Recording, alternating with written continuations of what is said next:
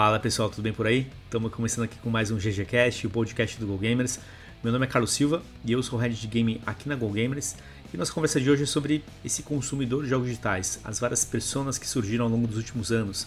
Fala-se muito do hardcore, do casual gamer, mas existe só isso, né? Quais são as outras variações que surgiram? Quais são esses outros consumidores que surgiram ao longo dos últimos anos na indústria e no mercado de games como um todo. Então vamos discutir um pouco, trazer um pouco dessa leitura para vocês, que usa como base a pesquisa Game Brasil também. Então é isso aí. Perto Play, Quest, que é GG.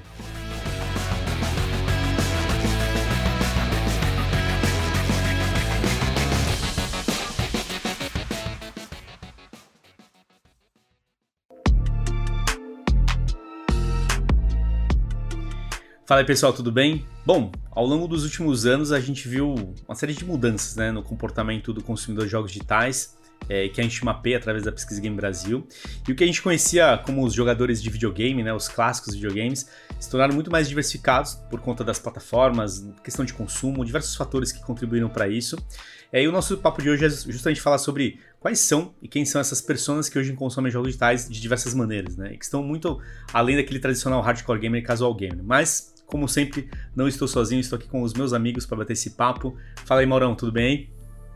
Salve pessoal, Mauro Berimbau, sou consultor do GoGamers, professor universitário e eu sou um hardcore gamer de PC também.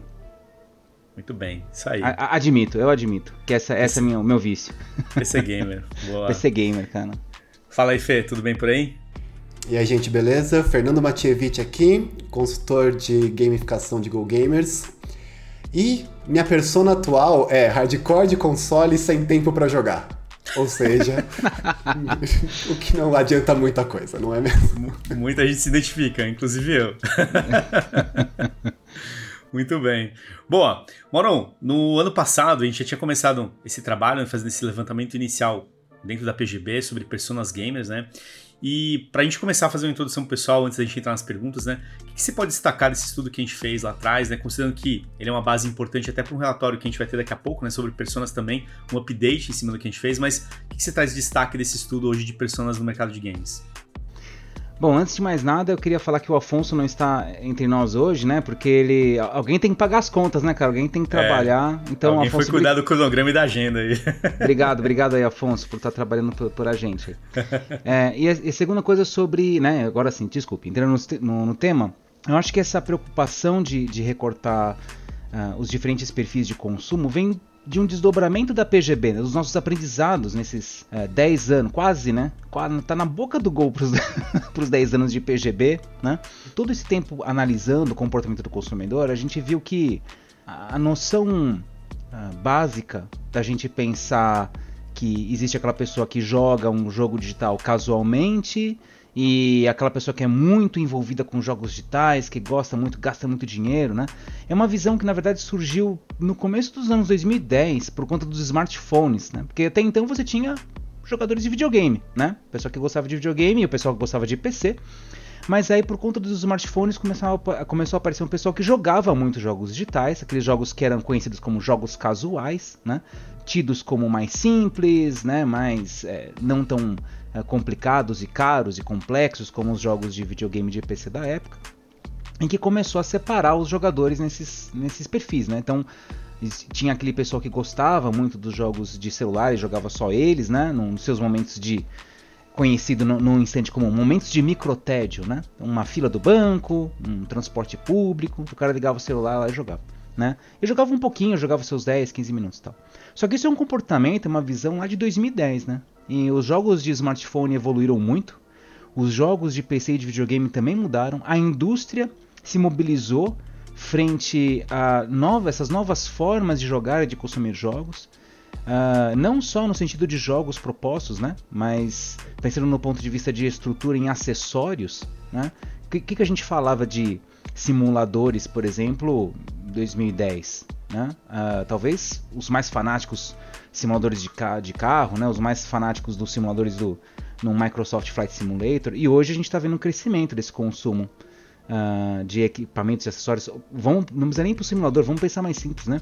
Fones de ouvido, joysticks, cadeiras gamer. um território de consumo ampliou muito. Então você separar o mercado, você pensar, você segmentar um comportamento de consumo apenas por gamer é o cara que joga muito e não gamer é o cara que não joga, é simplista. Então foi por isso que a gente, observando os dados do, da pesquisa no Brasil, começou a perceber que existiam outros tipos né, de comportamento. Inicialmente a gente mapeou, no ano passado a gente mapeou 6, mas atualmente a gente está na casa dos 10 a 12 perfis que dá para separar lá, mas enfim, né, estamos ainda no processo de estudo. Boa. E até pegando um gancho aqui, Maurão, desse, dessa questão né, de quem joga muito, joga pouco, durante alguns anos, bons anos na verdade, né, a gente sempre teve aquele critério de analisar a questão do hardcore gamer e o casual game, né? Isso ainda é, na opinião de vocês, algo importante quando a gente pensa em comportamento em público, né? Considerando que a gente tem, claro, diversas plataformas, diversos formatos, mas o hardcore gamer e o casual gamer ainda é um termo que a gente tem algumas características desse consumidor que a gente pode analisar? A, a gente, primeiro a gente tem que definir o que, que é esse gamer, né? Porque assim, existe um. Uh, é subentendido, uh, talvez, tá, tá na nossa esse termo está na nossa cultura, especialmente nós que, que somos, né, estamos dentro dos ambientes de jogos, quando alguém se identifica por gamer, supõe-se que essa pessoa é uma pessoa que gosta muito de jogos digitais, talvez tenha vários aparelhos, talvez tenha vários, ou talvez nem os aparelhos, talvez tenha vários jogos, né? Ou passa muito tempo jogando, ou gasta muito dinheiro jogando. Quer dizer, é uma pessoa que, para ela, é, o consumo dela, ela é muito envolvida do ponto de vista de consumo é, dentro dos jogos digitais. Mas não só no consumo, né? Também na sua identidade. Então talvez ela tenha um, um cabelo diferente, ou use uma camiseta de, de, né, com um personagem, talvez tenha tatuagem sobre alguma coisa relacionada a game. Talvez o quarto dela seja, né, uma coisa assim, com personagens, tem estatuetas, enfim. Tô dando risada porque a gente tá gravando isso online e o quarto do Carlão, cara, nossa, é fantástico, mano. Né? O meu consumo dizer, né, de qualquer gamer. É, nossa, é lindo, é lindo. Então, um dia se a gente fizer videocast, cara, vocês vão ver como é que, tá, como é, que é o negócio. Mas é. Então eu acho que esse, esse tipo de envolvimento, esse significado do, do que é gamer, existe na nossa cultura, né? E é uma coisa que o próprio jogador se utiliza para se identificar, né? Como gamer. Uh, a, e a gente, e por conta disso, a gente consegue também separar o perfil de consumo através dessas expressões. Então, o cara é gamer, não é gamer, como é que funciona esse consumo? E na própria PGB, a gente percebe uma relação nisso, que realmente o cara que se auto-intitula gamer, ele joga mais tempo, ele gasta mais dinheiro, ele gosta, conhece mais jogos, isso é tudo verdade. Só que isso não significa que o cara que não, não se identifica como gamer não é um consumidor relevante. Muito pelo contrário. Né? Se a gente pegar o perfil, por exemplo, do, comport do, do comportamento dos jogadores de smartphone, acabei de falar lá atrás né, que 2010 era aquele jogador que entendia que jogava pouco, pouco tempo, só aqueles 15 minutos. Cara, jogo, pela, pela pesquisa Game Brasil, os jogadores de smartphone passam de 1 a 3 horas por dia jogando seus jogos de celular, seus jogos de smartphone, mobile, né? Pode ser tablet também. Né? Eles também gastam dinheiro com jogos, menos que os, que os gamers, tá? Mas também gastam sua grana, passam seu tempo, jogam com muito mais frequência né? As partidas deles, talvez a partida de um gamer é uma grande partida de 4 horas. A do jogador de mobile é partidinhas de 30 minutos, partidinhas de uma hora, que ao, ao longo do dia dá 4, 6 horas né, de, de jogo. Né? Então, do ponto de vista de consumo, são públicos igualmente relevantes. Aliás, é, estamos vendo movimento na indústria, para quem está acompanhando os números né, globais, é, especialmente, tá? a gente está começando a ver um, um crescimento cada vez maior, um, um crescimento constante do consumo, da produção e do consumo de jogos de smartphone. Tá? Então você olha os números globais, não é que console e PC está caindo necessariamente, mas smartphone definitivamente está crescendo, né? E tem sido um território que muitas grandes publicadoras, desenvolvedoras estão olhando para procurar explorar, né? E isso é um sinal de um de, um, de novos perfis surgindo, pelo menos dois aí, né? de um de um cara desse jogador que está no videogame, está no console e de um outro jogador que está no smartphone e está consumindo outros tipos de jogos em outros momentos da sua vida. E não necessariamente, olha só que curioso, não necessariamente são perfis excludentes. Pode ser que esse cara, como a gente vê na pesquisa no Brasil, o cara joga no videogame, no PC E quando ele não está em nenhuma dessas duas plataformas, está em, sei lá, em qualquer outro espaço, ele está no smartphone e está jogando seu jogo lá e consumindo seus jogos lá também. Então, o que a gente. Ah, eu estou talvez complicando a, a, a resposta, mas é para também demonstrar que o perfil do, do consumidor de jogos hoje ele não é preto ou branco. Né? Existem diversas nuances desse, desse consumo e também é, isso acontece porque esse consumo é volumoso. Quando a gente mede na pesquisa em Brasil, de 220 milhões de habitantes aí, nós estamos falando de potencialmente 70, mais de 70% da população que se diz com o hábito de jogar. Pode ser no videogame, pode ser no smartphone, pode ser uma horinha, pelo, a gente considera o hábito, né, pelo menos uma hora por semana, e 70% da população brasileira, poxa vida, isso é muito relevante. Né? É uma mídia de de, de muito impacto dentro da sociedade. Então, é, isso mobiliza também essas formas diferentes de pensar o consumo de games, né? E um negócio interessante, né, Maurão, que você comentou, a gente lá atrás, quando a gente falava do hardcore do casual, era muito essa leitura, né? O hardcore joga muito, muitas horas e tudo mais, ah, o casual joga 15 minutos, né? Então, meio que quase que, ah, desmerecendo um pouco esse público, né? E com o passar do tempo, acho que toda essa evolução de experiência do jogo no smartphone trouxe realmente uma outra coisa, né? Porque se a gente talvez tinha aquela leitura que o jogo do smartphone ela, era cobrinha, lembra aquele jogo da cobrinha nos Nokia e tudo mais? Isso mudou faz muito tempo, né? Hoje é jogo competitivo, é multiplayer, é, sabe, a coisa ela realmente foi para um outro nível que trouxe, talvez, uma, tá trazendo uma outra leitura desse jogador de, de, de, smartphone, que ele não é mais só o casual, né? Ou que o casual mudou também esse comportamento. Então, a gente começa a ver realmente essas nuances que falou que é muito importante. Não dá pra gente, talvez, definir um corte, definir duas pers personas, né? É muito mais do que isso. Acho que esse é um ponto interessante também.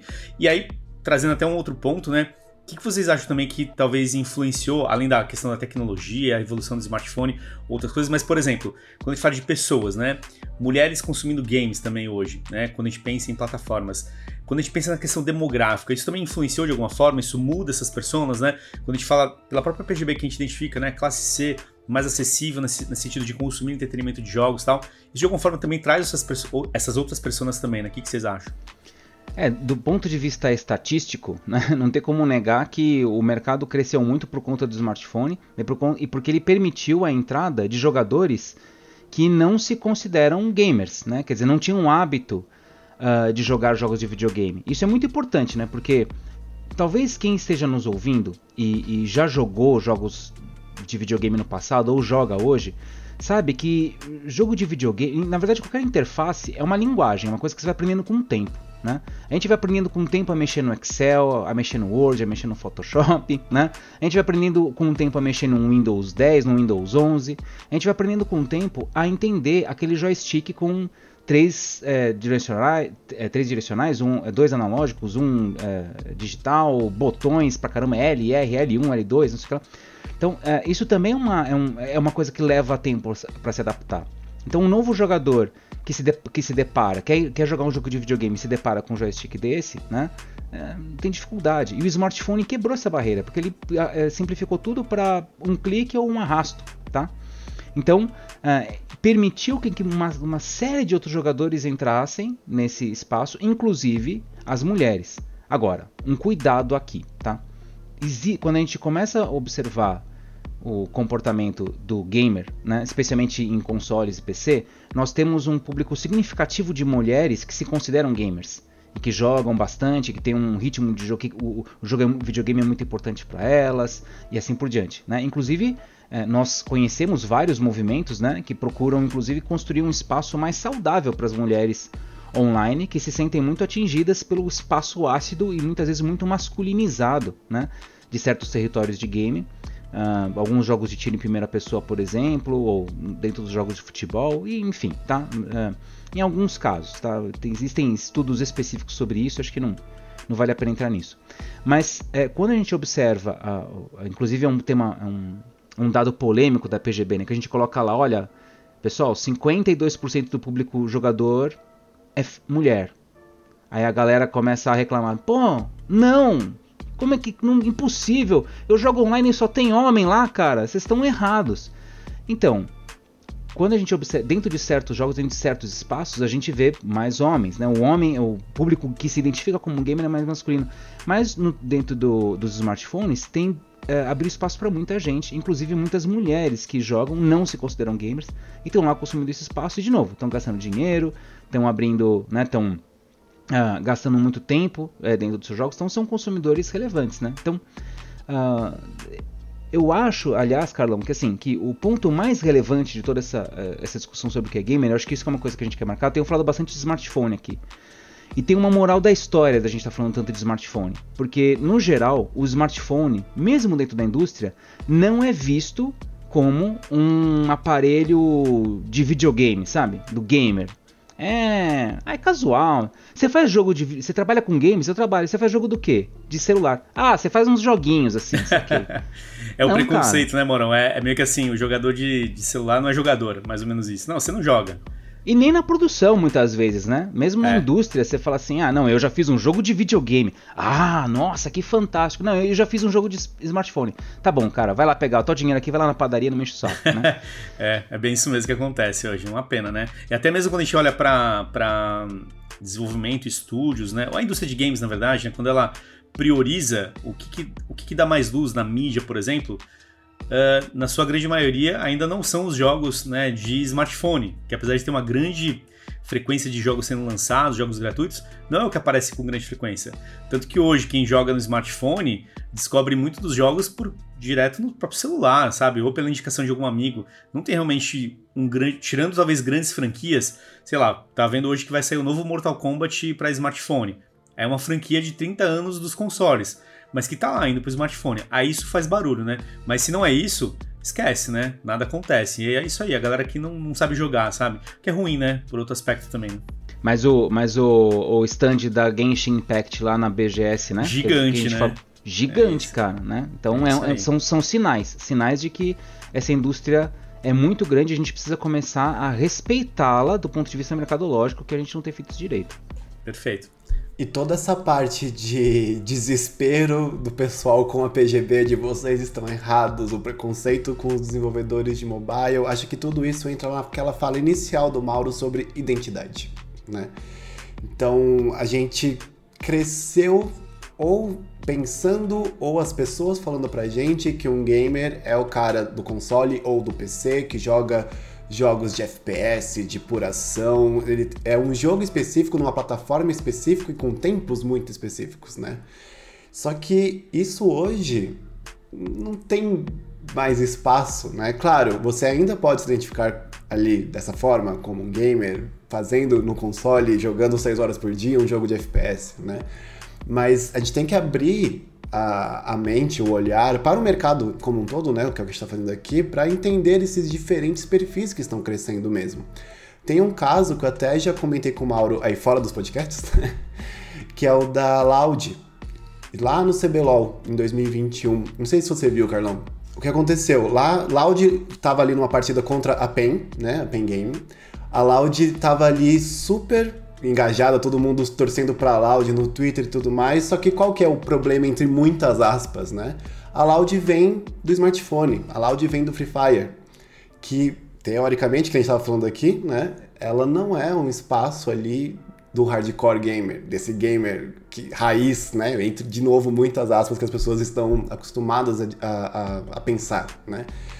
Então a Pen Gaming, que já é uma um time ali voltado a PC, voltado a, a, jogos que estereotipicamente já estão na, nessa grande indústria, né, nessa grande visão, o pessoal começava a xingar os torcedores da Loud de vocês não são gamers. Isso vai numa questão social também, né? Enfim, porque o pessoal ali só jogando Free Fire no smartphone, o pessoal aí começa a descer o calão dos xingamentos, mas toda essa parte de identidade que mexe com classe social, mexe com renda, mexe com gosto por jogos, enfim, ela é muito importante também nesses novos perfis que a gente está enxergando aqui no Brasil, né, cada vez mais. E eu lembro dessa situação, Fê, e isso é muito ruim, né, porque no final das contas, né, a, a construção da comunidade, da organização, no caso da Lounge, né, que depois se propôs a atuar em, outros, em outras plataformas, em outros jogos, né, o que, que eles trouxeram?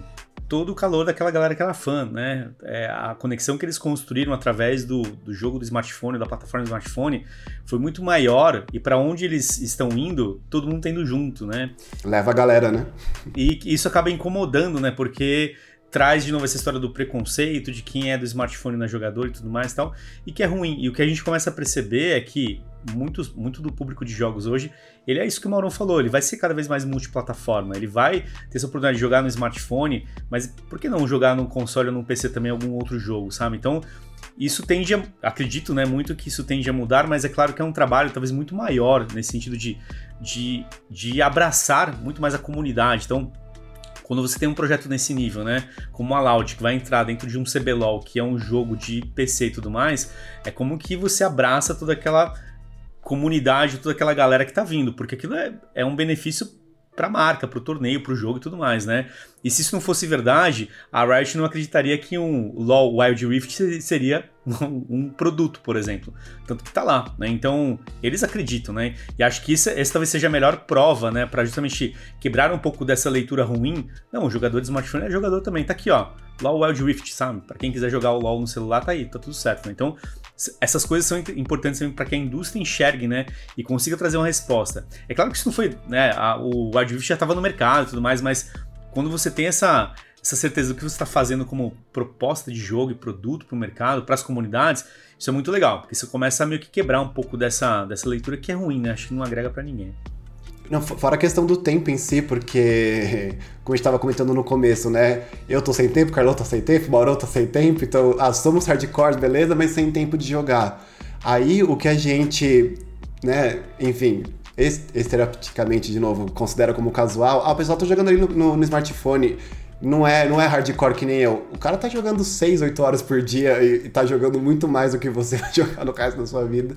E aí, como é que fica esse argumento, né? Então, são argumentos frágeis que a gente realmente tem que desmontar aqui com dados e estatísticas. Tem uma questão também da métrica que a gente está usando para definir o que, que é ser gamer, né?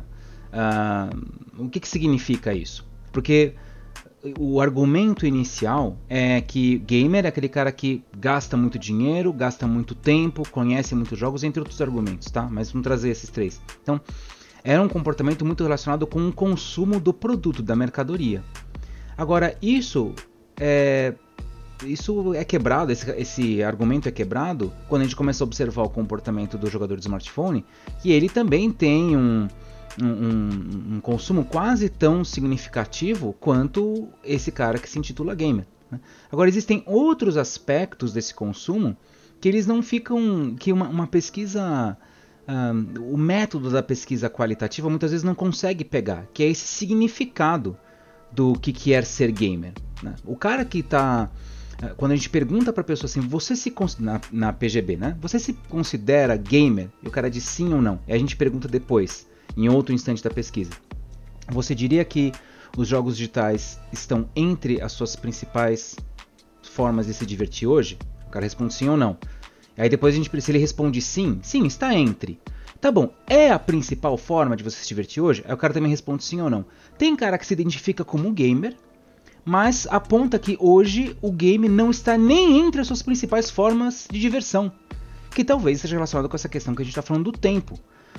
Mas então ele se identifica com esse consumo gamer por outros motivos, ou melhor, ele consome o game, ele consome a identidade gamer por outros canais, como por exemplo assistindo as pessoas jogando, né? Como por exemplo comprando estatuetas de personagens que ele gosta, comprando camiseta dos personagens que ele gosta, né? Vendo, seguindo creators no TikTok, né? Participando de comunidades de jogadores, de fãs de algum game em particular, tatuando um personagem. Enfim, existem outras formas de você consumir essa mercadoria que não estão diretamente relacionadas com, uh, com o consumo do produto. Né? Que é o que coloca em xeque, muitas vezes, o que a gente vê o embate, Fernando, você estava trazendo um ponto bacana né, dessa, da história da, da Loud, né? Que é uma espécie de preconceito, né, que acontece entre, ah, se você joga smartphone, então você não é gamer, tal, né?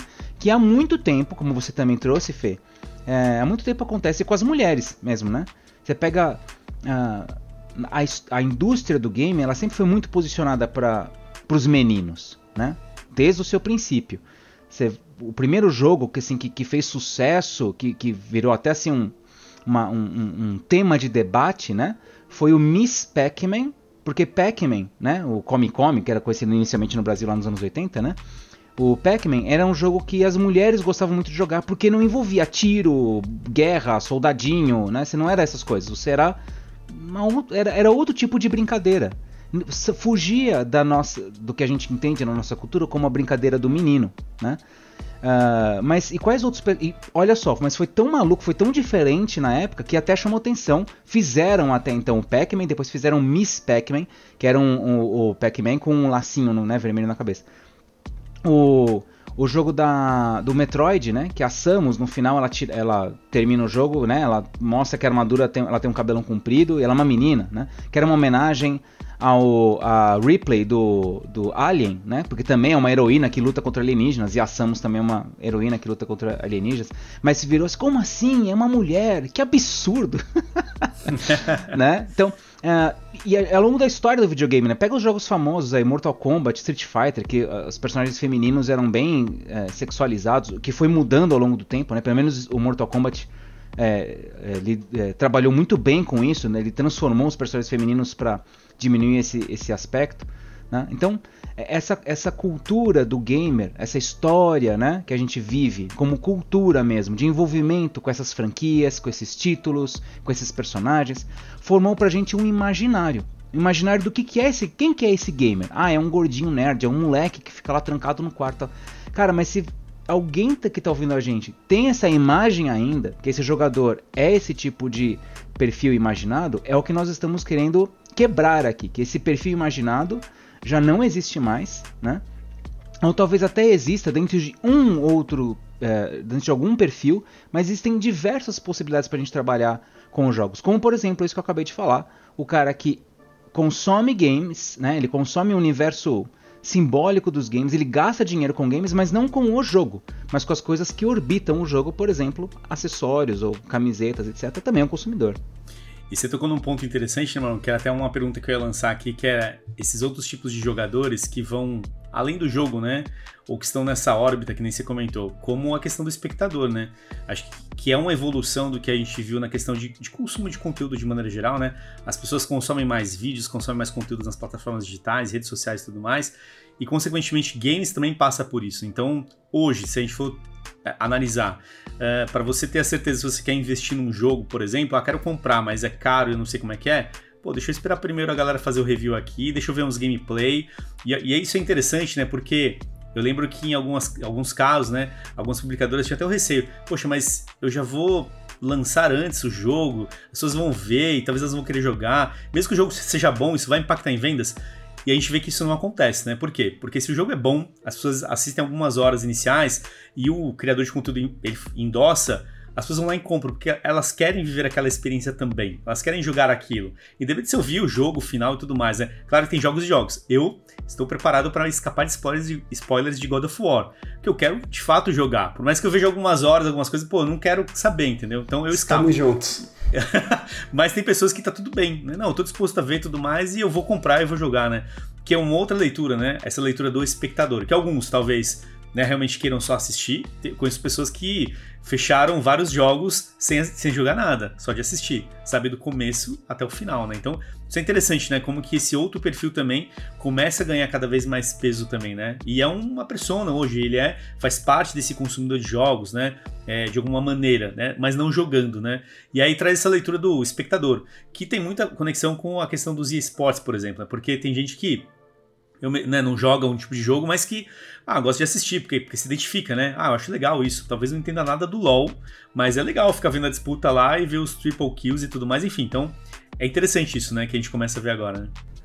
E até sobre isso que o Carlão tava comentando, eu lembro ali na geração do PS3, né, do PlayStation 3, por questões financeiras, enfim, eu perdi meio que o terço final e a geração do, do, do Play 4 inteira, né?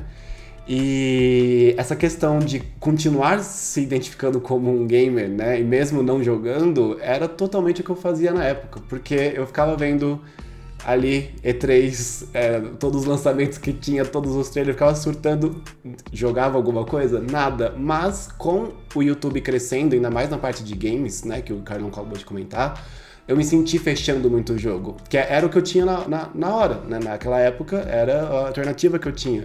E eu gosto muito de jogos narrativos. Então, do estilo Heavy Rain, Beyond Two Souls, Detroit Become Human, eu gosto muito. E eu lembro de quanto que eu ficava vendo, aí eu pegava um criador de conteúdo ali que eu gostava, né? Que eu achava que as decisões deles era parecida com a minha, porque a, a, maior raiva que tinha era: ah, você vai fazer A ou B? Ah, não, você vai abraçar a mulher ou matar? Matar! Eu ficava, não, abraça, pelo amor de Deus. Mas enfim, tentava achar alguém que tinha uma opinião um pouco parecida nessa jogatina e ficava vendo esses jogos até o final. E eu sentia, não, fechei o jogo, né? Então é essa questão também que ali do Gamer Pipoca, né? O famoso Gamer Pipoca que tá assistindo, ele também está jogando de uma certa forma ou de outra, né? Bons jogos, Fê. Gosto de todos também. Sofro demais com as decisões. Sim, é difícil. Ah, isso que você está falando, Fê, é, é, um, é uma evidência de que ah, é, é, pequeno a gente falar de consumo de jogos. Na verdade, é, é pequeno a gente falar de consumo de um modo geral, considerando apenas a aquisição de uma mercadoria. Tá? Isso talvez era uma visão que funcionava perfeitamente talvez até os anos 40, 50. porque é, porque, o cons... porque quando a gente fala de consumo hoje, né? Você falar que a pessoa que está comprando Coca-Cola, ou a pessoa que está comprando McDonald's, está comprando Coca-Cola porque ela está com sede, está comprando McDonald's porque ela está com fome, não é toda a verdade. Né? Ela está comprando outras coisas ali que estão em paralelo, né? Uh, disso. Está comprando uma marca, está comprando um lugar bacana, um serviço legal, mas um significado também, né?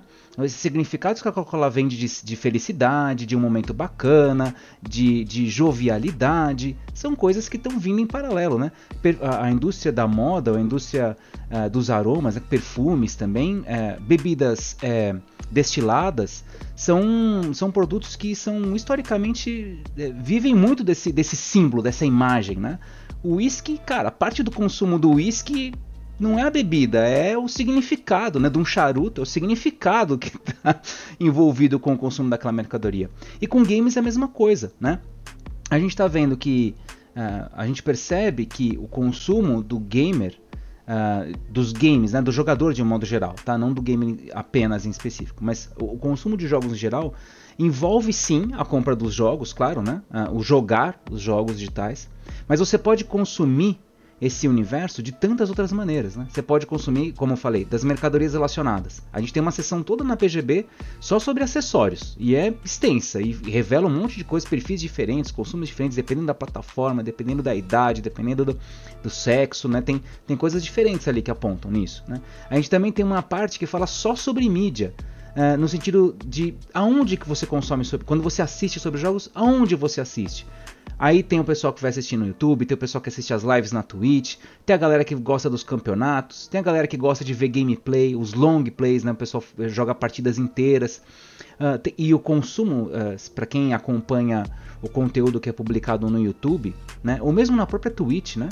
Uh, o co conteúdo de games é gigantesco dentro dessas plataformas. Inclusive, eu não, nem sei se a Twitch existiria, ou o Discord, não sei se essas plataformas, esses, esses, essas redes sociais, vamos chamar assim, né? Esses canais, é, não sei se eles existiriam se não fosse o hábito, né? A circulação do consumo do game. Que veja, a pessoa não precisa comprar um jogo digital para ir lá no, no, numa Twitch, acompanhar um cara que, tipo, é gamer, que joga pra caramba e posta, fica vendo os jogos dele, vai ficar, né? Uh, uh, postando vídeo sobre ele jogando e tal. E o cara de repente adora o jogo, conhece tudo sobre o jogo que o cara tá jogando, sei lá, que seja Counter-Strike. O cara conhece tudo sobre Counter-Strike. Que legal, cara, você joga Counter-Strike? Não, nunca joguei na minha vida. Mas conhece todos os lances, todos os movimentos, todos os jogadores, todas as estratégias, porque ele assiste muito. Ora, isso acontece também com o futebol. O futebol, digo, tradicional de TV, né, de, né? Uh, tem gente que não joga, mas tem gente que entende tudo sobre o, o, as jogadas, as estratégias, os jogadores e tudo mais. Né? Isso faz parte desse consumo também. Né? Fora outras coisas que são difíceis de a gente entrar e que exigem outros tipos de pesquisa, como que a gente tem falado aqui dessa questão da identidade, do, da pessoa se identificar como gamer e querer consumir isso e usar isso, expressar isso através da sua roupa, através das mercadorias que ele, gente, que ele usa, através da, sei lá, né, da, da, das coisas que ele, que ele gosta, né, que faz, inclusive, vamos admitir aqui, faz parte do nosso trabalho dentro de Go Gamers, né, as marcas vêm, batem na nossa porta e falam, puxa, eu gostaria muito que o gamer se identificasse com a minha marca também, beleza, vamos ver como é que a gente consegue fazer essa associação, fazer essa construção, né, trazer para perto, né? e, e, o pro, e por fim, o próprio espaço social de ser gamer, Porque você viver dentro, você conviver dentro desse espaço das redes sociais, né, e estar trocando informação com essas pessoas, participar dessas comunidades, também é uma forma de viver, também é uma forma de consumir essa experiência. Que foi uma coisa que a gente abordou bastante no nosso último uh, podcast, que a gente estava falando sobre, sobre eventos, e falou de como aquele espaço, especificamente da BGS, que foi o que a gente tinha acabado de visitar, como que aquele espaço era um espaço de acolhimento da comunidade gamer, do, dos fãs, né, do, do, do, pessoal que produz uh, cosplay, enfim, como que isso abraça a comunidade, acolhe essas pessoas, e como que elas se, gostam de estar lá, participando daquela comunidade, que também é uma forma de consumir. E claro, isso responde por que as marcas, sei lá, Genshin Impact, Logitech, por que essas marcas estão lá? Para falar, cara, eu também sou desse grupo, eu participo desse espaço, vem em mim. e é isso, é isso, como consequência, isso acaba impactando no final da venda da mercadoria. Mas olha só como quando a gente discute consumo, é uma coisa muito mais complexa hoje em dia do que você falar, ah, compra meu game aí, né? E, e você tocou num, num, num, ponto da analogia, né, Morão? Tem tantos técnicos de diversas modalidades, futebol, por exemplo, outros esportes, que nunca foram jogadores, né? Mas que entendem de como que funciona a técnica, quais são as necessidades, né? Como que um jogador se comporta. E, e é interessante isso, né? Olhar que a gente come, começa a ter uma visão diferente. E eu acredito até que isso vai ser um desafio para a própria indústria, que é ter um outro, uma outra visão que não é só a venda do jogo. A venda do jogo ela vai acontecer, mas quais são os outros KPIs que geram um valor agregado para, para a empresa, né, para a marca, é, que vai além da compra do jogo de fato, né? Mas ainda assim existe essa visão né, na indústria de que não, eu preciso ter o retorno financeiro. É isso aí. Paguei uma, uma bica de dinheiro para produzir e desenvolver um jogo, porque é caro, né? Dependendo do tipo de desenvolvimento. Então você espera um retorno em cima disso, né? Mas o retorno ele pode ser de várias formas hoje. E acho que a indústria ainda está encontrando essa outra forma. Acho que tem, tem mercados, talvez o ecossistema de esportes está conseguindo mostrar isso muito bem, nesse sentido, né, do, da questão do espectador, esse consumo agregado, né? Isso gera valor. Isso se vende, né? Porque quando você traz espectadores nessa grande audiência, sei lá, um milhão de pessoas consumindo um torneio de um jogo, poxa, é um milhão de pessoas que você pode expor outras coisas, né? Você vende marca, vende patrocínio. Enfim, então, acho que é um pouco dessa releitura de negócio também que acaba sendo necessária por conta desse novo tipo de consumidor, né? Esse novo, novo, essa nova persona que surge em cima disso. E que podem surgir outras, né? Aqui a gente está discutindo o que a gente começa a enxergar agora aqui como, como uma realidade já, né? E tem várias formas de você. Esse que acho que é o ponto importante. Existem várias formas de você participar como indústria desse processo, né? E existem várias formas de você também participar como consumidor desse território, né? Uh, são diversas estratégias. Então, é, não é um problema você não desenvolver games, não é um problema você não ter um produto diretamente relacionado com isso, né? Como a gente viu que algumas vezes a indústria tenta fazer, né? Sei lá, um, uh, você não precisa fazer um perfume do Ryu para você do, do, Street Fighter para você para você se comunicar com o público gamer.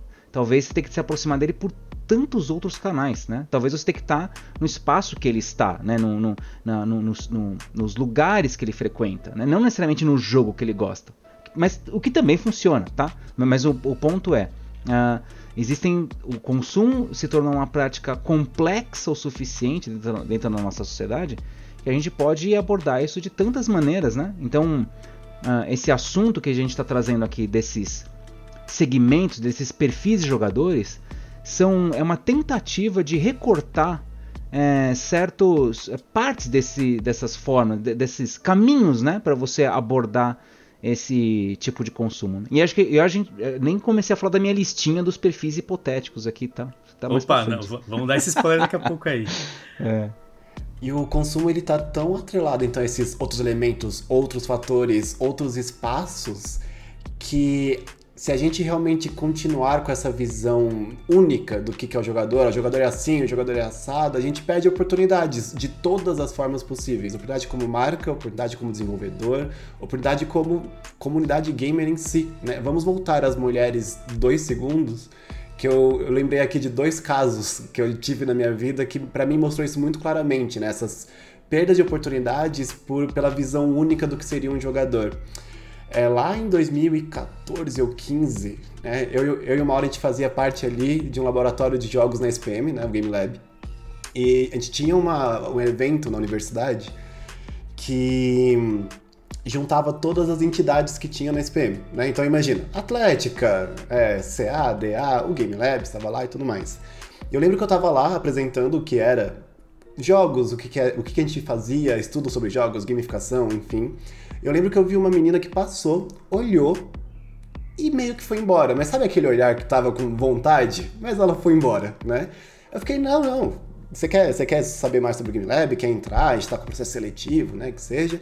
Ela, não, não, esquece. Eu só jogo Kim Kardashian. É era um jogo mobile da Kim Kardashian. Ah, eu lembro desse celular. jogo. Uhum. Eu só jogo Kim Kardashian, eu não sou gamer. Eu fiquei, não, mas pera.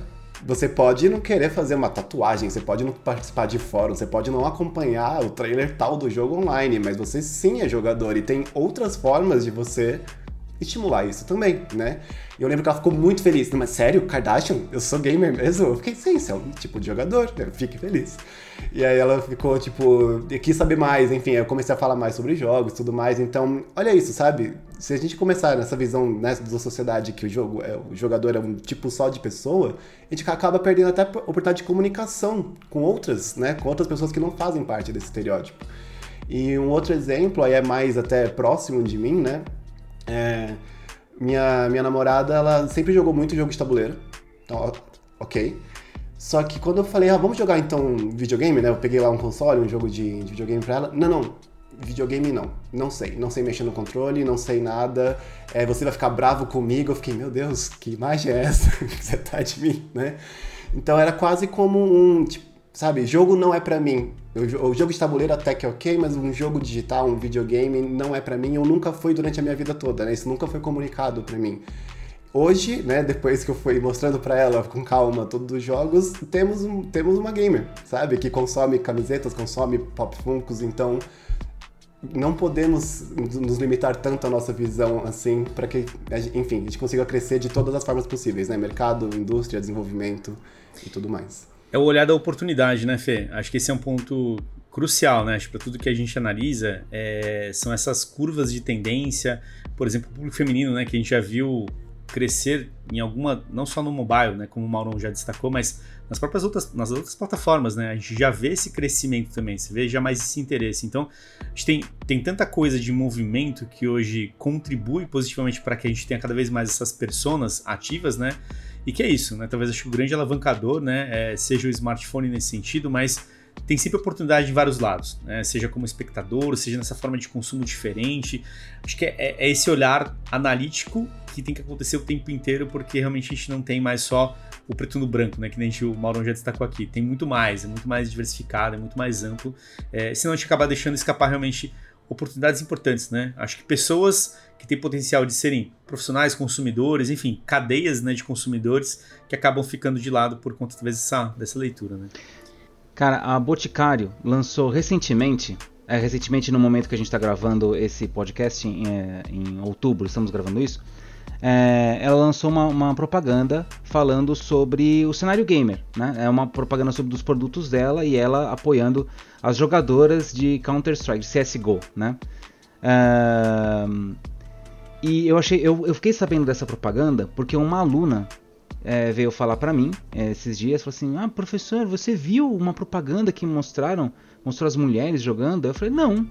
Qual propaganda? Ela me mostrou é, eu falei, porra, muito legal nela. Jura que você gostou? Achei ridícula. Eu falei, ué, por quê? Mas foi tão legal, mostrou é, é, a, a, no, no, comercial, não sei se você. Bom, para quem não viu, mostra uma, uma menina que queria muito jogar, mas ela não sabia, enfim, aí o irmão vai dando uma, uma força para ela, e aí ela vai crescendo tal, e ela vira até virar uma atleta né, de esportes e ser reconhecida tal, e mostra que a Boticário está acompanhando. Quer dizer, ela está fazendo exatamente o que a gente está discutindo aqui, tentando pertencer, entrar dentro do mundo gamer. Poxa, você é mulher, você é gamer, você pode curtir isso também. Nós temos ofertas para vocês, a gente apoia a sua causa, enfim. É, a Boticário está querendo se aproximar e, ao meu ver, está tentando se aproximar do jeito legal. Mas eu perguntei para essa aluna, falei assim, mas por que você acha essa propaganda tão ofensiva? Ela falou, ah, porque veja só, o, tá começando aqui com o é, não, não, isso não é verdade como as, as, mulheres jogam assim. Não existe mulher nesse cenário. Eu falei, Pô, mas não é inter... mas você não joga? Ela fala, eu jogo. Então, você não está se sentindo representado. Não é legal que alguém, que uma marca está finalmente, depois de décadas, está finalmente olhando para você como jogadora pelo que você é, pelo que você gosta, né? E falando, cara, eu, eu apoio você, apoio a sua causa. Não é, não é ruim. Ela é. Não, é que não é, é que não é assim, né, professor? Sim, chama-se propaganda, não é assim. é um comercial, não é de verdade, tá? Mas é uma é um apoio a esse movimento, é uma tentativa de explorar esse, esse mercado. E eu acho, eu acho isso particularmente bom, porque é um sinal de que nós, uh, é, sociedade, né, assim, é, diria, produtores e consumidores disso, estamos começando a entender que o jogo, a gente está começando a levar o jogo, o videogame a sério, o jogo digital a sério. Uh, quando eu digo levar a sério, quero dizer que não é mais uma fábrica de brinquedos é outra coisa. Né? Está se tornando um outro hábito. É um, é um hábito de consumo como é gostar muito de filme, como é gostar muito de algum estilo de musical. Você também pode gostar de games, de estilos de games diferentes, de tipos, de lugares de games. Atualmente, parece que o discurso do esporte tem sido um, uma grande porta de entrada, talvez por conta do volume, por conta do investimento e tal. Mas eu vejo isso como um bom sinal, um sinal de que uh, estamos começando a enxergar que essa mídia tem mais para oferecer, que não é só, né, só brinquedo. E isso é legal, né, Morão? Porque nesse exemplo que você deu, é, é o reconhecimento dessas novas pessoas, né? Se a gente fosse olhar alguns bons anos atrás, esse tipo de propaganda comercial teria um monte de moleque, homens, né? Era isso, no, no videogame, e hoje não, né? E esportes é um público mais amplo, tem o público das mulheres, que pode estar no PC, pode estar no smartphone, não importa, né? É, acho que esses movimentos eles são importantes porque eles destacam exatamente essas personas novas que estão surgindo é, e que na verdade assim nem são tão novas algumas, né? Algumas que a gente está vendo já há alguns anos, mas que começa a dar um pouco mais de, de voz, de propriedade, sabe, de apoio. É, tudo isso é importante quando a gente pensa nessa diversidade de público também, porque ainda passamos por, por aquela etapa de firmar algumas coisas. Destacamos desde o começo aqui a questão do preconceito de quem está no smartphone não é jogador, que isso não é verdade. Né? Então a indústria já está se provando nesse sentido que sim, vai atacar nesse sentido e vai trazer solução e vai acreditar nesse público. Né? E do outro lado, essas outras comunidades que também são expressivas, né, que já estão, já são consumidoras, entender isso, entender que é uma evolução, né? Entender que hoje a gente tem três grandes plataformas de consumo e que talvez no futuro, sei lá, vai surgir uma quarta, não sei, né? Que talvez eu passe pelo mesmo problema, né? Ah, não, quem joga em tal plataforma não é jogador. Tudo isso faz parte, né? Acho que o que é importante é a indústria entender isso, essas marcas, tudo que faz, tudo que faz parte né, desse entorno hoje dos games, de alguma forma, é, sempre estar tá atento a essas questões, né? Porque isso é importante para que a gente consiga quebrar esses estereótipos ou quebrar barreiras, né? E olhar oportunidades. Acho que esse é um, é um grande ponto importante, né? E pegando um gancho aqui, galera, acho que falando de, de personas e plataformas, hoje, né, eu sei que a gente não tem bola de cristal, né? Mas ainda é, são essas as plataformas né, que a gente enxerga. Mas talvez até para extrair um pouco desse spoiler aí do Maurão de, de personas que ele tem na, na manga escondido, ainda é o smartphone, ainda é o PC e ainda é o console. Né? Hoje a gente acaba olhando essas plataformas e elas acabam sendo uma base para a gente poder entrar nas personas, né? Tem mais alguma coisa que talvez a gente pode olhar no futuro? Tem alguma coisa que talvez a gente não tá atento? Tem Opa. alguma coisa que. Enfim. Então assim? é isso aí, eu queria isso. Vai lá, Maurão, lança aí. Na verdade, assim, é, o que a gente tem falado aqui é exatamente que o consumo de jogos está além do jogar, né? Então, talvez o primeiro recorte que a gente já fez, já publicou no ano passado, né? Era o recorte baseado puramente no consumo do jogar, né? Então a gente pegou essas três plataformas, o console, o PC e o smartphone, e nós quebramos esse perfil a, partir das pessoas que se identificam e se dizem gamers e das pessoas que não se dizem gamer. Então, é, com isso, a gente chega dentro do território, por exemplo, do console, né? Existe aquele jogador hardcore do console, quer dizer, o cara se diz gamer e está jogando no console, joga vários jogos, gasta dinheiro, passa muito tempo jogando, joga muito tempo online, né? E temos o jogador casual do console também, aquele cara que de repente curte muito um FIFA Soccer de final de semana, né? Ou ele joga lá um, talvez um sei lá, qualquer um jogo casual. Um jogo de terror só pra. Isso, legal. Overcooked um é jogo de terror, né? É, dependendo do nível que você chega, fica. Cara, over, Overcooked acaba com amizades, né? É um perigo aquele jogo, tá? Mas é isso, o cara joga de final de semana, joga, joga com os amigos, passa um tempo, né? E ele não se considera, ele talvez até tenha um videogame, né? E não se considera um, um, um, gamer ali, mas ele consome casualmente. A mesma coisa acontece com o PC.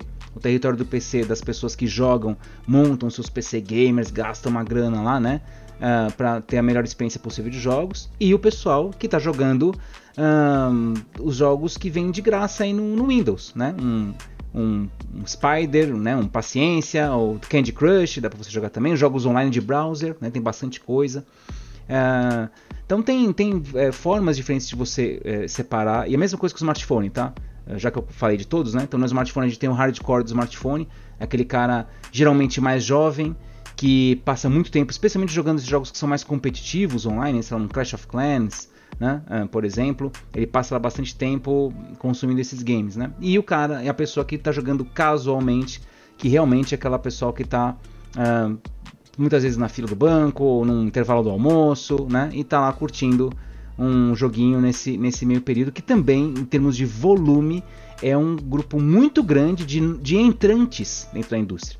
E que vale muito a pena a gente ficar de olho, porque esses entrantes, alguns deles vão ficar nesse território e outros deles vão pegar gosto. Né? Como o Fernando acabou de falar, né? Como o Fernando fez com a catequese da sua namorada para o, o território dos games, né? Uh, mas a gente está falando aqui só de perfis de quem consome jogos, né? E por exemplo, e os, e os pais, né? Pais que jogam com os filhos. É um consumo relevante?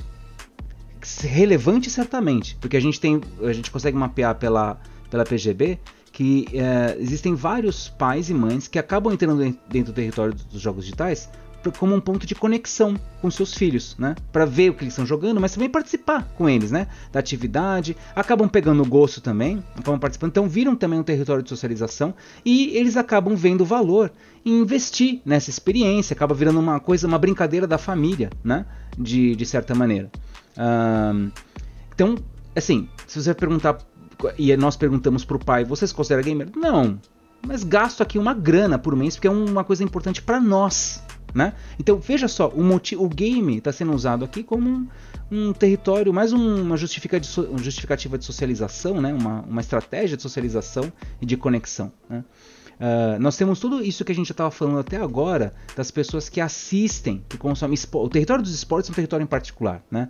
porque você pode uh, jogar os jogos, de esportes, mas você pode assistir as pessoas jogando, você pode assistir, acompanhar atletas, consumir, entre aspas, os atletas, né, os canais dos atletas, a informação, os canais de mídia que eles passam. Uh, você pode buscar também ser esse atleta. Né, e procurar, ser, procurar espaço, participar dos campeonatos, existem uma, uma variedade muito grande disso. É, hoje, né, e tem crescido cada vez mais. A gente, a gente viu um freiozinho nisso por conta uh, de pandemia, né? Que trouxe, é, do ponto de vista da relação socialização dentro dos estádios, dos grandes campeonatos, isso ficou né, um pouco congelado. É, é, é, uma dramatização, mas assim, pisou um pouquinho no freio, tá? Mas agora a gente está vendo esses eventos voltando com força total, né? E, especialmente por serem games e muita coisa ser online, né? Tem crescido bastante. E a gente tem os outros aspectos ainda, como eu falei aqui, é, de consumido, consum, é, consumo de relações sociais, né? Participar de redes sociais, participar de um canal do. Eu participo, por exemplo, do canal do Discord dos fãs de um jogo chamado. Deixa eu até pegar o jogo aqui porque eu não decorei Elite o nome do jogo completo. Acertei? Não, do, Elite, do Elite Dangerous também. Tá? Mas ah, inclusive bom, eu participo. que você tinha abandonado o Elite Dangerous. Não, já, jamais, jamais. Inclusive, eu participo do canal brasileiro que é o Cobra Wing, cara. É o canal brasileiro dos fãs de Elite Dangerous, cara. É fantástico. Tipo Cobra Kai, assim, é um clã mesmo aí o negócio. é um clã, cara. Mas eu tô participando de, um de uma comunidade que é de um jogo de smartphone chamado Star Trek Fleet Command. E aí tem gente do mundo inteiro lá. E, e na verdade eu jogo o jogo assim, casualmente, né, pontualmente.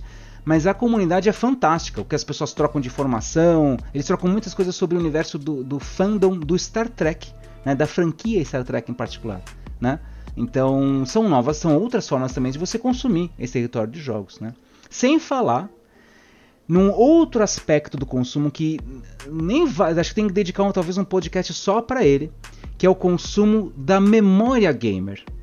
O consumo da memória gamer é aquele consumo que envolve toda aquela cultura do, dos emuladores, dos colecionadores, das pessoas que é, viveram aquela experiência, no, a experiência de consumir jogos em algum momento da sua vida e querem resgatar aquilo de volta hoje, né? Então vão atrás de um, de um Super Nintendo, vão atrás de um, de um Master System, né? De um PlayStation 1, que é o produto na caixa, quer achar o jogo dele, é e, e, é muito curioso você, você ver esse. Eu tive já a oportunidade de estar numa loja de games e ver o momento que o cara conseguiu achar o Crash Bandicoot no PlayStation 1 na caixa e o cara abria assim, lágrimas escorriam pelo olho dele assim, Carlão. O cara ficava assim, meu Deus, é o Crash, cara. Parece que ele tava, teve, teve a oportunidade de voltar para a infância. Eu né? choraria junto, é, acho que é isso aí. e, não, e não é só esse consumo da memória do cara que viveu. Tem gente hoje, alunos, é, é, o Fernando lembrou bem lá quando a gente via a experiência dentro do Game Lab, né? Alunos é, da faculdade que nasceram aí em meados dos anos 2000, né? Ou seja, tem por volta hoje dos seus 20 anos e gostavam e gostam desses jogos antigos também. Porque talvez um, um tio ou, sei lá, né, um irmão, alguém introduziu isso para ele. Ele acha aquele universo interessante e ele acaba consumindo esse essa memória para participar do grupo também. É uma forma de você falar, não, puta, mas eu conheço aquele jogo antigão. Ah, que legal. Pronto, ele acaba participando desse espaço. Novamente, eu, eu estou abordando, eu diria que os temas principais aqui do que a gente consegue falar dentro do território de games, né? Como, eu, como eu eh, iniciei, acho que o espaço de games ele se tornou complexo o suficiente para que a própria pesquisa Game Brasil, sinto muito, Carlão, mas acho que a própria pesquisa Game Brasil está ficando pequena para a gente estudar tudo que tem. É, é, é verdade, do... a gente não é à toa que a gente quebrou tanta coisa que a gente evoluiu, né, Mauro, ao longo desses anos em vários relatórios, em vários estudos separados, porque era aquilo, né? Não tinha como a gente olhar cada uma dessas frentes que você foi trazendo, né? Tipo de comportamento, é, e esportes, marcas. Então, hoje realmente a gente tem muito mais complexidade, muito mais profundidade. Ao mesmo tempo, traz um desafio para todo mundo que hoje quer entrar nesse mercado, quer desenvolver produto, a própria indústria de games, né, que precisa ficar atenta o tempo inteiro, mudar os seus modelos de negócio. Então, tudo isso é importante porque é isso, né? É, virou realmente um, uma indústria complexa, diversos consumidores, isso traz diversos desafios, né? É, coisas boas vão surgir disso, coisas ruins podem acontecer também, faz parte, né? Como a gente destacou aqui alguns dos preconceitos, mas é isso aí. Acho que a gente tem que estar atento a tudo que, que é movimento, de alguma forma vai agregar né, para a indústria no futuro, para o consumidor também, são pontos interessantes. E indo mais longe ainda, né? É, como a gente falou aqui que o jogo ele já está, enfim, cada vez mais sendo mais aceito na sociedade. O Mauro comentou que não é mais uma fábrica de brinquedos, né? Realmente está sendo visto como um produto cultural em si, né? Cada vez mais jogos estão sendo trazidos para o nosso cotidiano. Então, para a sala de aula, para academia. Outro dia eu vi um, um boxeador treinando que ele tinha um painel ali na parede, né? E uma música tava tocando, uma bolinha colorida ia. Um Guitar Hero, tá? Só que presencial ali no painel da, da parede. Mas enfim, uma bolinha ia mostrando onde que ele ia, tinha que dar o soco. Então, daqui a pouco a gente vai ter perfis de jogadores que sejam esses jogadores do dia a dia. Ah, eu jogo na academia, mas eu não jogo console, eu não jogo smartphone. Eu só jogo na minha aula e também no smartphone, mas enfim, PC não é para mim. É, então você não é gamer de verdade, fora daqui, viu? Putz, é, é isso que vai acontecer, né? Mas olha é. que interessante esse caso, né? Você vê, é outro tipo de experiência gamificada né, que, que tem outro propósito lá, que não é o tá cuidando da saúde, da performance, né, lutador, sei lá. Exato. É, mas que game está ali no meio, né? Isso é bem, bem interessante mesmo. Inclusive, Fê, todo esse, esse comportamento que você está falando aí, né, esse fenômeno, é uma coisa que né, nós, Go Gamers, existimos exatamente para isso. para ajudar também Sim. o pessoal não só a entender esse espaço, né, mas também para desenvolver esse tipo de, de relação. Né? Eu acho que a gente conseguiu. Uh, acho que ao, ao, longo da nossa, da nossa trajetória individual, profissional, a gente tinha algo em comum, que era encontrar, uh, enxergar nesse, nos jogos digitais, na indústria de jogos digitais, um potencial, né? E cada um tinha a sua abordagem aqui de, de, de fazer isso, né? Alguns, alguns de nós trabalhavam diretamente na indústria, outros trabalhavam indiretamente, né? Mas o negócio que acho que a gente Uh, todos esses pontos que a gente está trazendo aqui, dessas possibilidades de consumo, dessas possibilidades de abordagem, a gente divide também, acho que ao longo de todo esse nosso podcast, essa, a nossa paixão pelo assunto, mas também a nossa. Uh, como é que eu posso dizer isso? A nossa intenção de fazer com que outras pessoas, outras, outros profissionais que estejam uh, tateando esse espaço, querem entrar, querem mergulhar também nesse território do consumo e da produção, que eles enxerguem que existem caminhos possíveis, porque nós enxergamos né, que existem esses caminhos para a gente pensar os games, não só, de novo, como uma indústria de brinquedos que produz é, brinquedinho para o gordinho nerd trancado no seu quarto, tá? Essa é uma visão já com 40 anos de idade. Tá já mudar. foi, né? É isso aí, Morão. Boa. Bom, galera, para fechar então, falamos de personas, vários tipos de consumo e tudo mais. Uh, como vocês se identificam, né? Qual é a persona aí de cada um de vocês? Vai lá, Morão, começando aí. Que tem um monte, quero saber. Não, começa o Fernando porque o meu eu tô pensando ainda. então tá bom, são, são muitas. Vai lá, é. Fê. Quem que é você nesse mundo dos gamers? Vamos lá. Eu sou o clássico jogador de console. Eu a minha história toda com videogame foi a partir de console, desde ali do Game Boy Color, falando em consumo da memória gamer. Game Boy Color, eu vejo um Game Boy, eu já fico, meu Deus, minha infância. É, é isso. Então, a partir de então veio o Play 1, veio o Play 2, então para mim jogo está no, no, console de videogame, né? Também jogo de vez em quando ali, passatempo, mais pra fila, né? Quando tá na fila do médico e tudo mais no smartphone. Mas para mim, quando eu quero jogar mesmo, eu vou no sofá, ligo o console e, e, e jogo. Até para desespero dos PC gamers, né? Porque para mim, FPS, então, qualquer FPS que seja, jogo de tiro, né? Para mim, eu consigo jogar no controle. Ah, mas WSAD e o mouse é muito melhor. O meu mouse tem a sensibilidade 3000. Eu fico dane-se. Pra mim é o, é o joystick. Eu não consigo jogar no, no, no, no, PC, mas é por falta de costume mesmo. Né? Eu nunca tive um PC assim, uau, pra jogar. Então toda hora que é WSAD e o mouse, eu me complico um pouco. Então sou o puro console. O Maron se retorceu aí, mas tá tudo bem, isso aí. Mas, mas é, é, esse, é esse o seu problema, Fernando. Enquanto você não experimentar esse nível de droga, entendeu? Não dá pra você falar que é ruim. Tem que experimentar as drogas pesadas do PC. Eu tô na leve, tô na leve. Enquanto o Maurão, o pensa aí, ó, eu vou, vou complementar aqui. Eu também tenho um pouco dessa leitura do Fê, de como que eu me enxergo. Eu sou também o jogador do console, talvez o hardcore do hardcore, porque eu não tenho hoje talvez uma preferência, eu gosto de jogar um pouco de tudo, né? Estilo de jogo. Então eu jogo desde o FIFA até o FPS, até o Animal Crossing lá. Lembra, Morão? Ó, 100 horas lá que a gente bateu. Pois então, eu fiquei muito decepcionado com eu, você. Eu gosto muito de tudo, né? Talvez o fato de experimentar coisas novas, mas eu tenho esse lance realmente também do passado afetivo é, com o console. É, eu lembro quando eu ganhei o primeiro console junto com meu irmão. Eu lembro quando eu comprei o Nintendo 64 que eu dei de presente para ele, que eu vi no olho dele o brilho. Falei, nossa, cara, isso aqui é incrível mesmo, né? É, é isso aí, viemos para jogar no console. Então, foi um pouco da minha história, né? Acho que é um pouco disso também que a gente carrega quando a gente define quem nós somos, né? Nessas personas todas aí, né? Essa, esse nosso passado, essa nossa conexão. Então, eu sou esse cara aí, hardcore gamer, console, joga de tudo, tá? Pode chamar pro FIFA e pro Destiny. Excelente. Vai lá, Morão, e você? Bom, cara, é.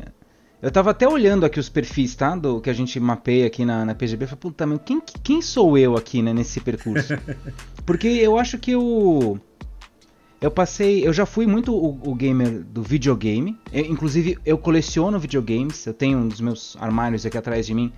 Tenho jogos desde o, desde o telejogo, Phil Ford, lá dos anos 78, 77, acho que ele era até uh, o Xbox 360 eu tenho bastante coisa. Até acabei comprando o PlayStation 4 também, enfim. Então, gosto muito de, dos jogos de videogame. Mas atualmente eu sou um grande consumidor de jogos de PC e de smartphone.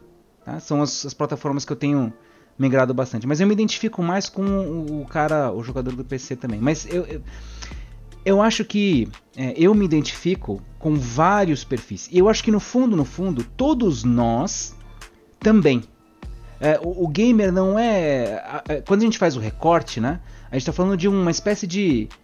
É, todo recorte é uma violência, né? Ao comportamento humano. Ninguém é aquilo e acabou, né? A gente a gente migra. A gente, hoje a gente tá aqui. O, o, o Carlão, tempos atrás, estava pirando no, no, Como é que é o nome do jogo da faz, do Fazendinha lá? Do, Animal, Animal Crossing? Oh, obrigado, Animal, Animal oh, Crossing. Incrível.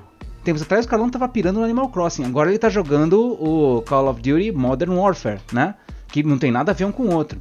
E acho que todos nós migramos. E é, acho que o princípio que a gente vê com o jogador casual, que eu falei lá atrás, né, o extremo do casual, né, que é aquele cara, aquela pessoa que está no smartphone, jogando só de vez em quando. É, essa pessoa, de repente, ser picada né, pelo, pelo monstrinho do Genshin Impact, né? Aí fala, nossa, é um RPG, nossa, que interessante. Aí de repente ela descobre que tem um jogo parecido num PlayStation. Aí de repente descobre que tem um jogo né, parecido num PC e ela vai migrando também, né? Uh, o ponto acho que o hábito de consumir jogos digitais está em, tá em, todos nós, né? Então todos nós acabamos uh, uh, flutuando nesses espaços. Tá? Mas enfim, eu viajei, mas assim, se, se fosse para falar, escolher um só, eu falaria que eu seria o PC Gamer, PC Master Race, e é isso aí. Gasta, sabe como investir bem seu dinheiro com o Mauro Berimbau. Gasta tudo no seu PCzão gamer e seja muito, feliz. Muito cuidado, que o Mauro vai mandar investir em motor elétrico, volantes, manches gigantescas que custam fortunas. É isso aí, para melhor performance para carregar uma nave para jogar automobilismo, né, Morão? É, não, não, não, não, sigam os meus conselhos, tá? De finanças. Sigam meus conselhos de games, de finanças não. e até do que o Mauro falou aqui, eu acho que a gente até flutua entre jogos. Eu acho que dependendo do jogo, você também pode ser um. É claro que a gente tá falando, assim, alguns jogos aqui para dar exemplos, né? Mas que nem eu. Gosto muito de Call of Duty também. Quero muito comprar o Modern Warfare 2 agora, gastar todo o meu dinheiro. Mas eu me considero meio que um jogador casual de Call of Duty. Quando eu vou pro online, eu só morro, entendeu? Eu me sinto mal comigo mesmo. Ao mesmo tempo, pode ter uma pessoa do Overcooked que a gente falou, né? Pode ser a pessoa que vai no Overcooked e ele quer. Gente, quem não jogou Overcooked até o final tem quatro estrelas, tá? É, desculpa é, Nossa, falar isso para vocês. Tá louco. Você Nossa, já morre para conseguir três estrelas, be beleza, né? Quando você fecha o jogo, ele fala: olha, olha só, tem uma quarta. Então é difícil pra caramba. Mas tem as pessoas, e tem no YouTube, eu já fui procurar, que fecha o jogo todo na quarta estrela. Que é mais hardcore que isso, né? Então a gente flutua de periodicidade da nossa vida, de contexto de jogo, o que a gente quer jogar, o que a gente mais gosta. Então é isso, somos vários perfis em um só. Olha que bonito. Ó, oh, mas você tocou num negócio interessante pra gente estudar, hein? Que é que dentro dos jogos você tem características de consumidores diferentes. É isso aí, você é, é o seu casual do, do, do COD mas talvez o hardcore, extreme é o do multiplayer, da performance e tal. É, isso é interessante também, né? Porque é uma quebra dentro do produto. E os produtos oferecem um pouco desses vários modos de jogo, talvez para ter essa amplitude mesmo. Eu não converso com um único público, sabe? Eu converso com vários. Então, interessante, hein? Pra gente Cara, anotar aí.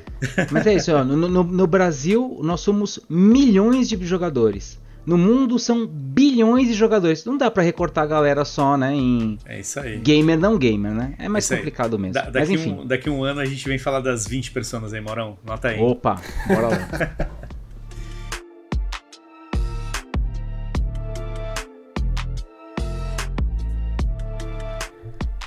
É isso aí, pessoal. Obrigado você que nos acompanha aqui em todo o GGCast e também no GoGames.gg. Fiquem ligados, em breve teremos um novo relatório sobre personas, é justamente tudo que a gente conversou aqui, com análise, com algumas informações importantes, com base na Pesquisa Game Brasil 2022. Então é isso aí, só acompanhar GoGames.gg e pesquisagamebrasil.com.br.